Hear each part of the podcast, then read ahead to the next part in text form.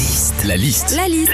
La liste de Sandy sur Nostalgie. 7h10. Les plateformes et sites de location saisonnière séduisent de plus en plus de propriétaires et vacanciers, notamment à l'approche de l'été pour faire des thunes.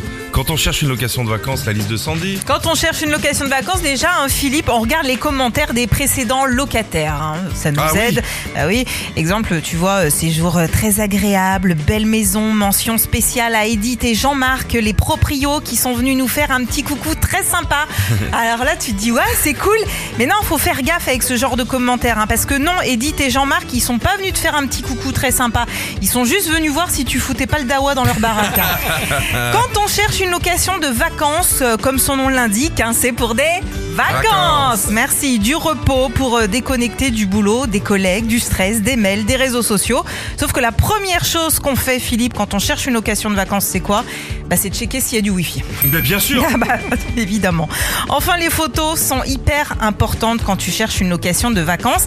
Alors, tu as le proprio qui sait mettre son appart en valeur, qui va mettre des belles photos sous tous les angles avec un beau filtre. Et puis, tu as le proprio qui en a rien à foutre, hein, qui va juste poster une photo dégueu de son canapé à contre-jour. Genre, le gars, il a cru qu'on allait passer toutes nos vacances le cul posé dans un château hein. La liste de Sandy sur Nostalgie.